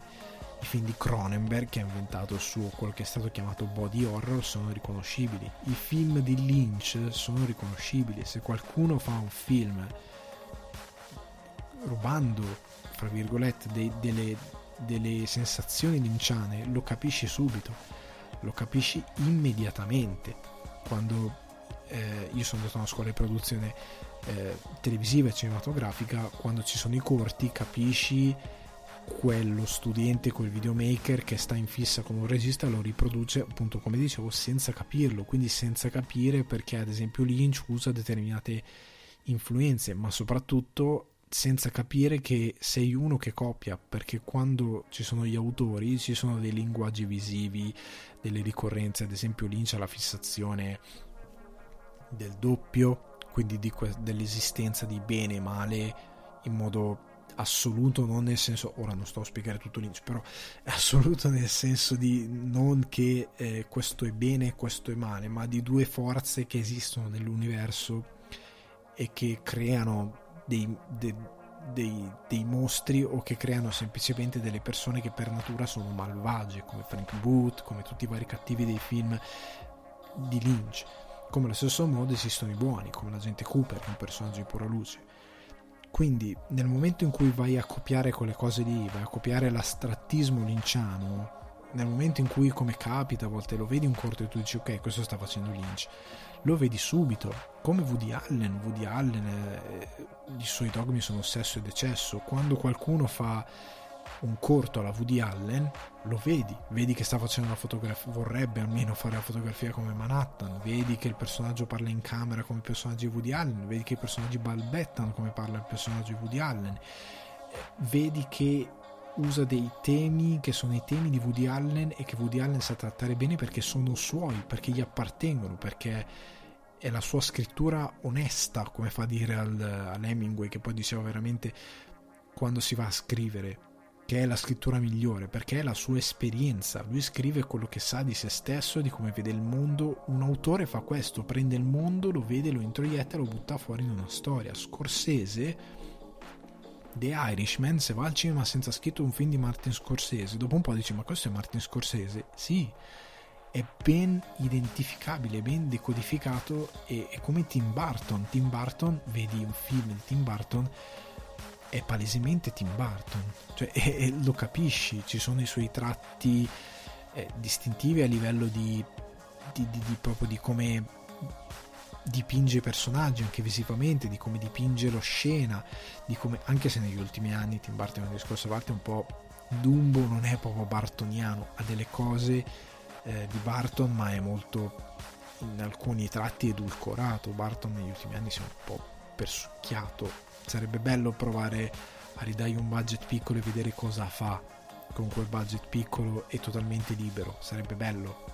Beh sarebbe molto bello. Però se si guarda appunto Sleepy Hollow se si guarda Nightmare Before Christmas se si guarda Mars Attack sono indubbiamente film di Tim Burton quindi o Wes Anderson prendiamo Wes Anderson le, c'era anche la canzone dei cani con i personaggi si- idiosincratici, con eh, le inquadrature simmetriche, ha degli stilemi narrativi, i personaggi apatici, so- sono dei, del, dei modi di raccontare che sono di Wes Anderson. Voi guardate quel film e dite, cavolo, un film di Wes Anderson, ma è, è palese, perché è il loro modo di fare cinema.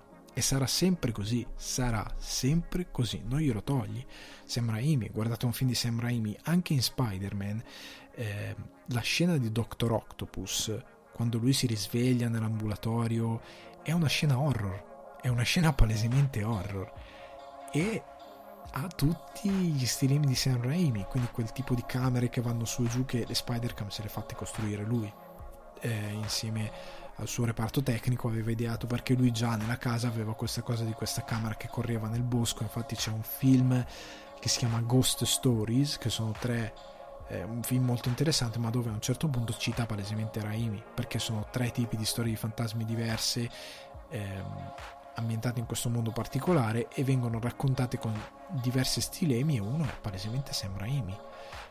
Quindi l'autore è distinguibile in base a come cura la messa in scena, come racconta la storia, come muove i suoi personaggi, ai temi che tratta nei suoi film. John Carpenter, anche se ha fatto molti film su commissione, ma lui era uno di quelli che la sceneggiatura la, la rimaneggiava, che imponeva quella che era la sua visione rispetto a quello che stava raccontando, anche eh, di un film come Christine, la macchina infernale, è un film che ha delle logiche che sono puramente di John Carpenter. Stanley Kubrick, quando vedete un film di Stanley Kubrick, è percepibile, nonostante ogni film, perché lui ha fatto un po' tutti i generi, però è percepibile dall'idea che lui impone a una storia, dai ritmi che impone una storia, anche dalla pasta a volte, prendete Michael Mann, la fotografia di Michael Mann è sempre riconoscibile e anche il suo modo di, di seguire i personaggi è riconoscibile. Quindi questo è un autore. Un autore non è eh, un cinema d'autore, non è il cinema dove c'è una storia incredibilmente lenta, dove non succede quasi nulla, perché questa è la concezione che è arrivata al pubblico dopo anni di brutta comunicazione. Non è questa cosa qui. Joker non poteva essere un film d'autore perché il suo regista non è un autore. Todd Phillips non è un autore. Noi non abbiamo ancora capito qual è il cinema di Todd Phillips perché ha fatto una notte da leoni e qualcos'altro. Eh, War Dogs mi pare che si chiama eh, quello, quello che ho fatto con Jonah Hill. Non sono 100% sicuro, ma credo sia quello. Ma non esprime il suo cinema, esprime magari alcune idee visive. Eh, perché una notte da leoni ha qualcosa di visivo in comune col Joker. Non è la stessa cosa, quello declinato in commedia, però visivo a livello di inquadratura, eccetera, eccetera. Però ha un suo taglio autoriale. Ovviamente poi, cioè non ha, ha una sua visione autoriale, ma non ho ancora capito io Todd Phillips cosa vuole fare nella vita e quale è il suo cinema. Prendete Guy Ritchie, Guy Ritchie che ha fatto altre operazioni e sono operazioni che lo hanno snaturato, ma Guy Ritchie esiste quando fa film eh, crime. Ora è venuto fuori eh, The Gentleman ed è, è, stato un sollievo, io non vedo l'ora di vederlo. Eh, perché in Aladdin mi sembrava sprecato, come mi serva, sembrava sprecato in, in, King Arthur, che secondo me non è stata una buona idea, come mi è sembrato invece incredibilmente adatto in Operazione Uncle, che riporta il Guy Ritchie con la sua voce, con i suoi ritmi, nei personaggi, nei dialoghi, nelle situazioni, che non si prende mai del tutto sul serio, va sempre sul, sulla commedia. Quindi è, è quello un autore, quella cosa lì, quando tu riconosci il segno di chi ti racconta una storia. Non è il contenuto del film, non è la riuscita del film, perché un, un, film che ricerca un taglio autoriale è un film che non ha idea di cosa deve raccontare, secondo me. Questa è un'opinione che tiro fuori io, nel senso che se io voglio fare un film ma non so bene cosa sto raccontando, non so bene se voglio fare un noir, se voglio fare una storia di detective, non so se voglio fare un action, non so se voglio fare un action comedy, ma più che altro non so chi sono i miei, i miei personaggi, dove vanno. Il rischio è quello che sia un film insipido.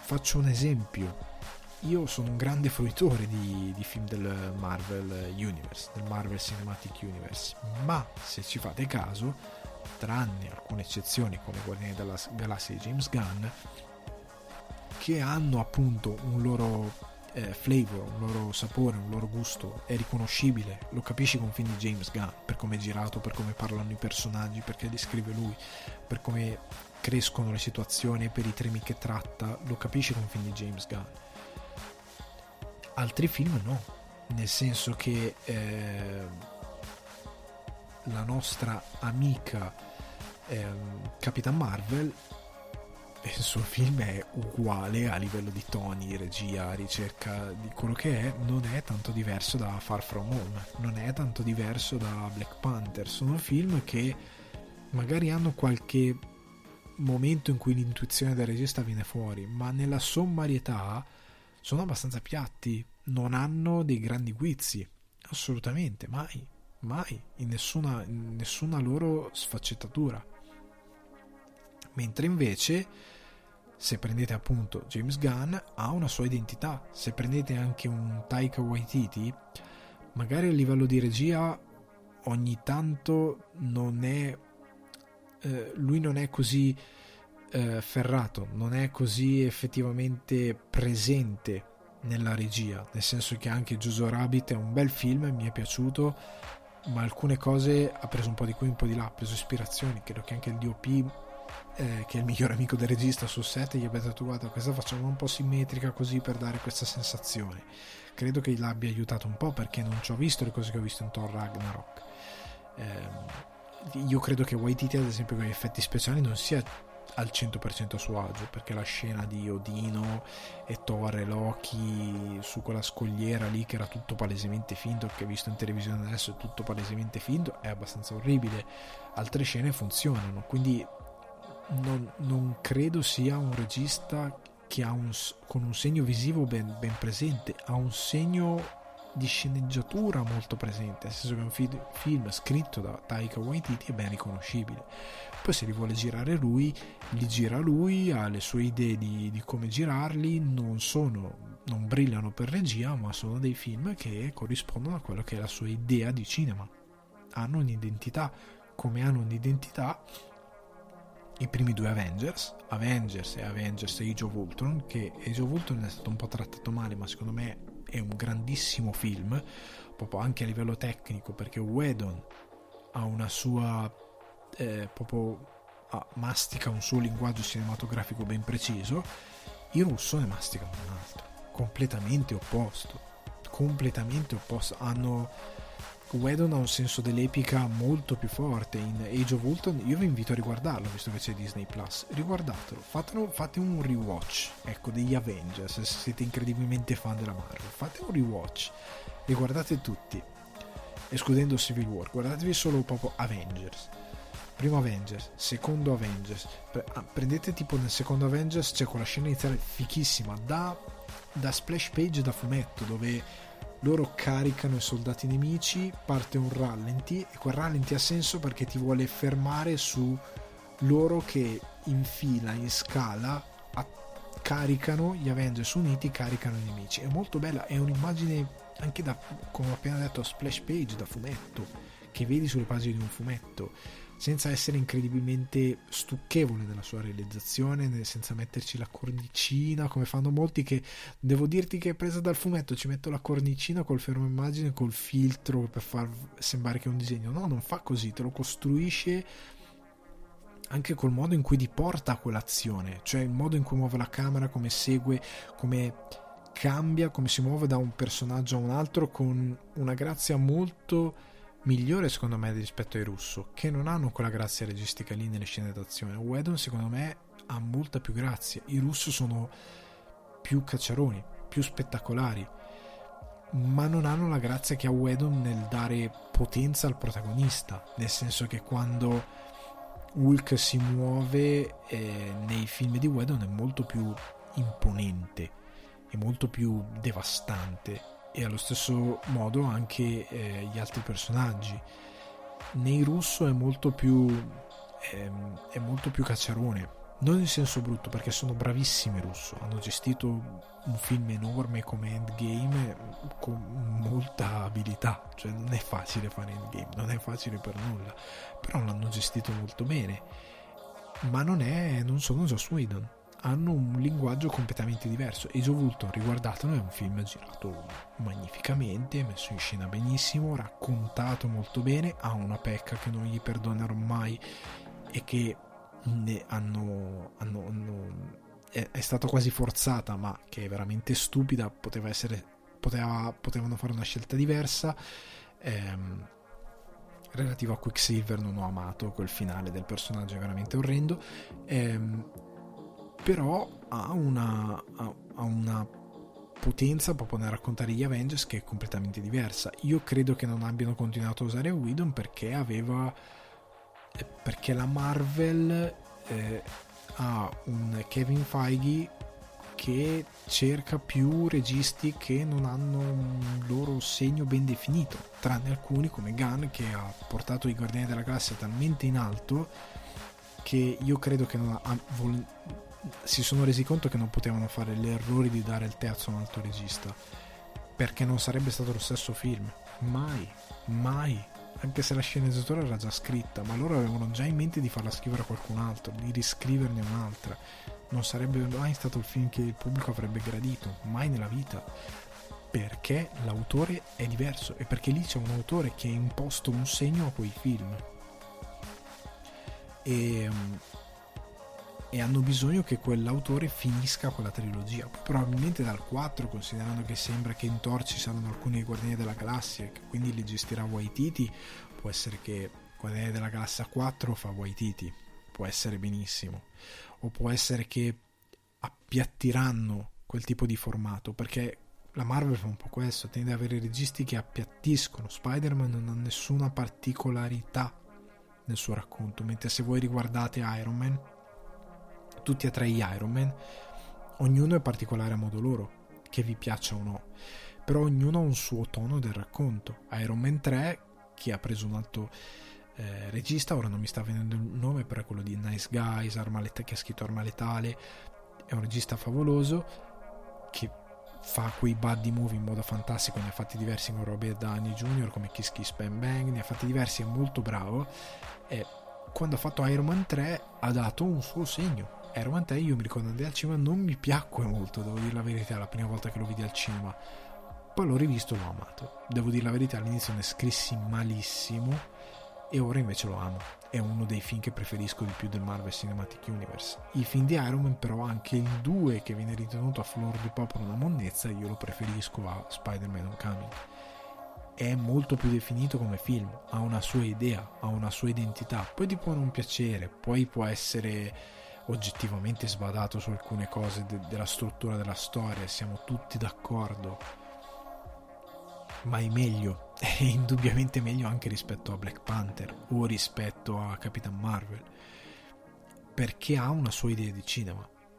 Mm, questa cosa la Disney credo più che altro mm, Kevin Feige non la voglia perché lui è un produttore che ha molta presenza nell'opera e tende a decidere molto.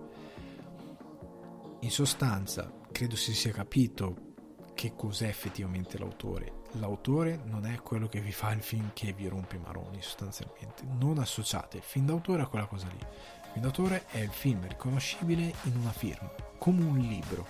Se voi comprate un libro di uh, Michael Chabon è riconoscibile se, come scrive le storie che racconta il tipo di archetipi narrativi che mette in scena, per, che, mette in scena che scrive nei, per i personaggi e per le situazioni.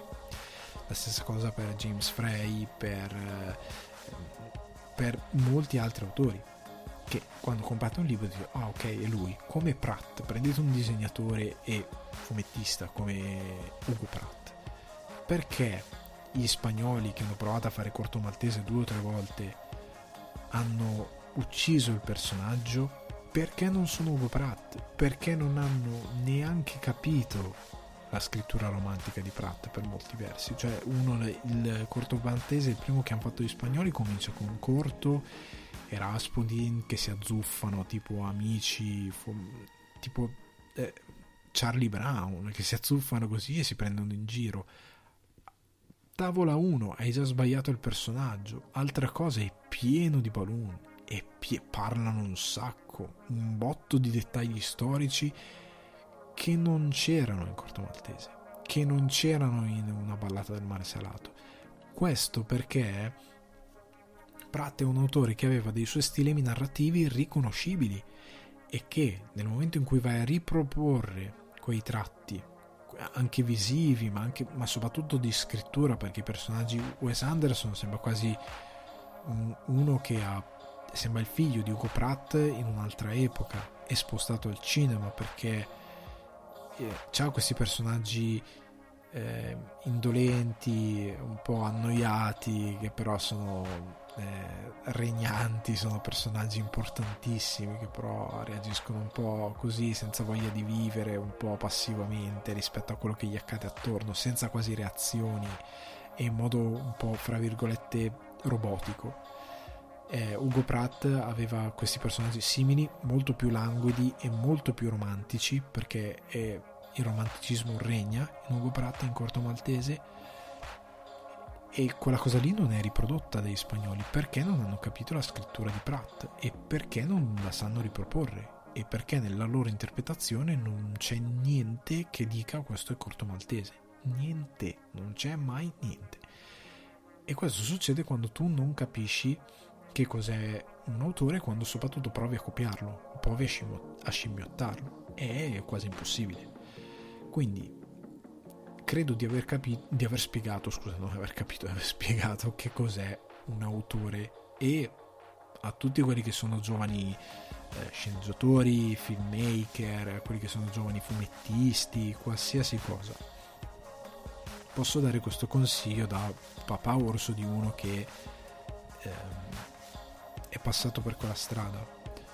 È comune fare l'errore di ricopiare quelli che sono i propri idoli di riproporre paro paro a volte quello che è il cinema che vi piace. Ed è sbagliatissimo. È normale ma è sbagliatissimo. È l'errore più grossolano e più grande che possiate mai fare.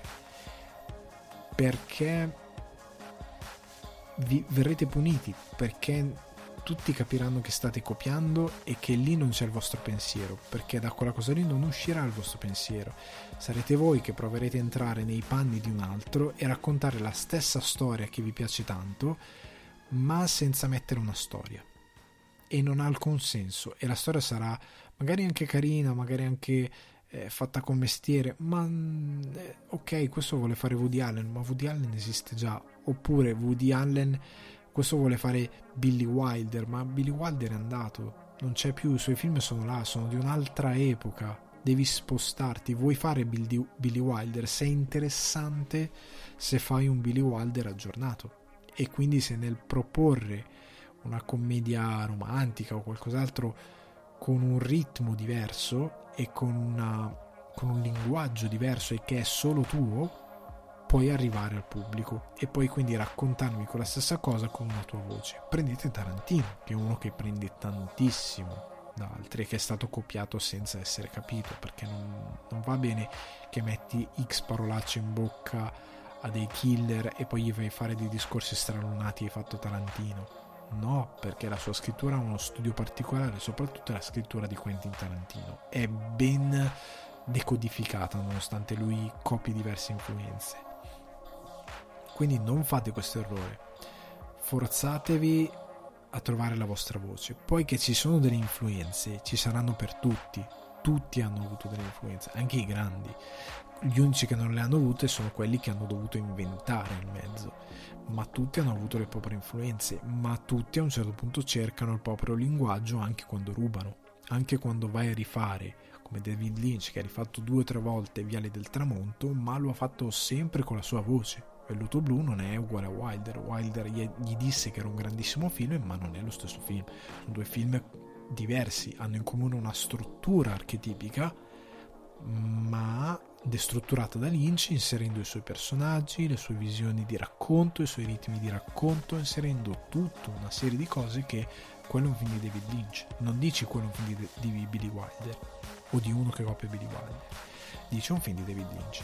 La stessa cosa per Mulholland Drive, per... Eh, oddio, eh, Mulholland Drive e, e um, Strade Perdute, che fa una cosa ancora diversa, ma non stiamo qui a parlarne. Comunque, la, la morale è cercare di trovare il proprio segno. Anche quando prendete delle ispirazioni, ma cercate la vostra strada, cercate la vostra voce, perché poi è inutile parlare di siamo tutti unici e speciali se quando dobbia, dobbiamo cercare la nostra strada ci affiniamo a qualcun altro. Ok? Cerchia, cerchiamo, cerchiamo, cerchiamo e cercate di trovare la vostra voce.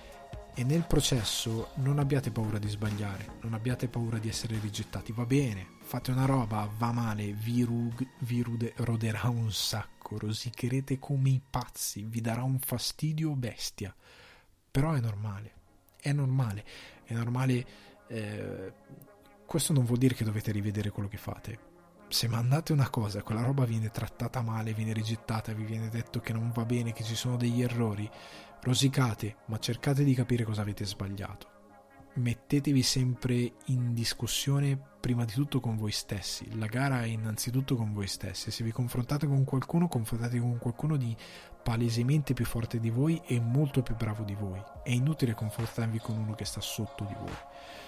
No, non a livello, a livello di, di, di, abilità, nel senso che se voi siete eh, la Juventus andate a giocare col Barcellona, quello è il vostro drago da battere, o il Manchester City, se voi siete la, la pro patria, anzi sempre la Juventus, non vi andate a confrontare con la pro patria e dire ma io sono molto più forte. Sì, ok, è palese che tu sei molto più forte. Se vuoi andare più su, vai ancora più su, vai con chi è ancora più forte di te e vedi di batterlo per affermarti.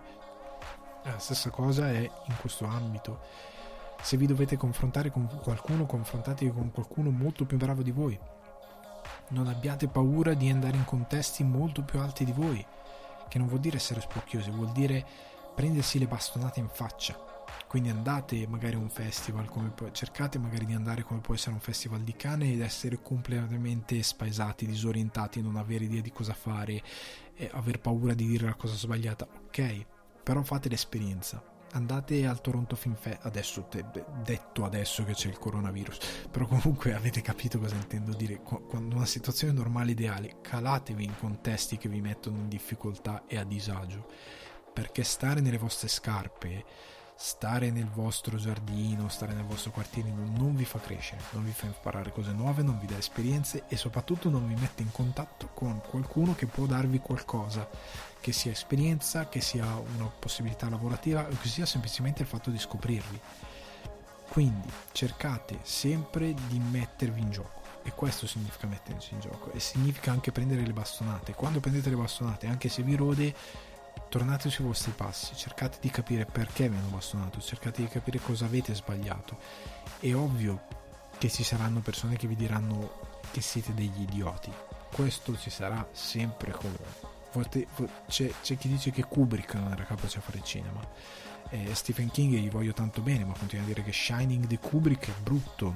Eh, no, io voglio bene a King, ma ha dei gusti di livello di cinema. Ogni volta che lui consiglia un film e dice è un bel film, io ho paura perché generalmente è orrendo come Pet Sematari. Capisco che è tratto dal tuo libro però piuttosto preferisco Alan Moore che è un po' più ostico e dice che qualsiasi film tratto da sua opera è monnezza ma quantomeno non, ha, non è ruffiano. Quindi cercate comunque di eh, far valere la vostra voce nel momento in cui la trovate e nel momento in cui la vostra voce vi dà una soddisfazione perché deve quello che fate deve esservi per voi di grande soddisfazione se non lo è state sbagliando qualcosa. Se quello che fate vi crea dolore e patimento, eh, ma nel senso che soffrite proprio per farlo, non vi va di farlo, dovete sforzarvi per farlo, eh, mh, mm, ripensate cosa state facendo, perché magari lo state facendo nel modo sbagliato, magari non è la strada che dovete percorrere, magari è un'altra.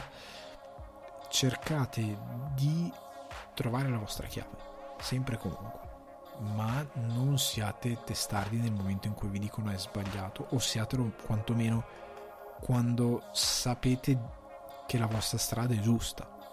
Esempio storico, Stan Lee fu detto che era un cretino quando propose Spider-Man, perché chi lo vuole vedere un teenager supereroe con dei problemi, perché i supereroi dovevano essere tutti belli fichi tipo Capitan America e Superman, gli fu dato del cretino, ma lui sapeva di avere qualcosa di valido in mano, ok?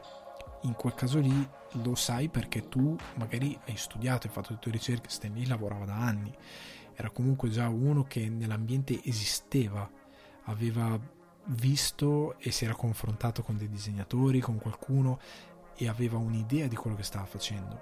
Confrontatevi con qualcuno, è anche questo, ripeto. Quindi difendete le vostre opinioni quando hanno delle basi solide però accettate anche ogni tanto di perdere, perché perdere vi porta veramente lontano, vi porta a capire delle cose molto interessanti. Ora, chiudo il podcast, è arrivato il momento di chiudere il podcast, eh, spero di aver spiegato esaustivamente ehm, la questione dell'autore, la questione del, de, della creatività nel rispetto dell'autore e magari di avervi dato anche qualche buon consiglio e di avervi parlato discretamente di Disney Plus e delle novità relative al servizio. Ovviamente nei prossimi giorni o nelle prossime settimane in base a quello che verrà fuori sulla piattaforma si ritornerà sul discorso. Mi ha fatto anche piacere finire un po' l'argomento televisivo della settimana scorsa.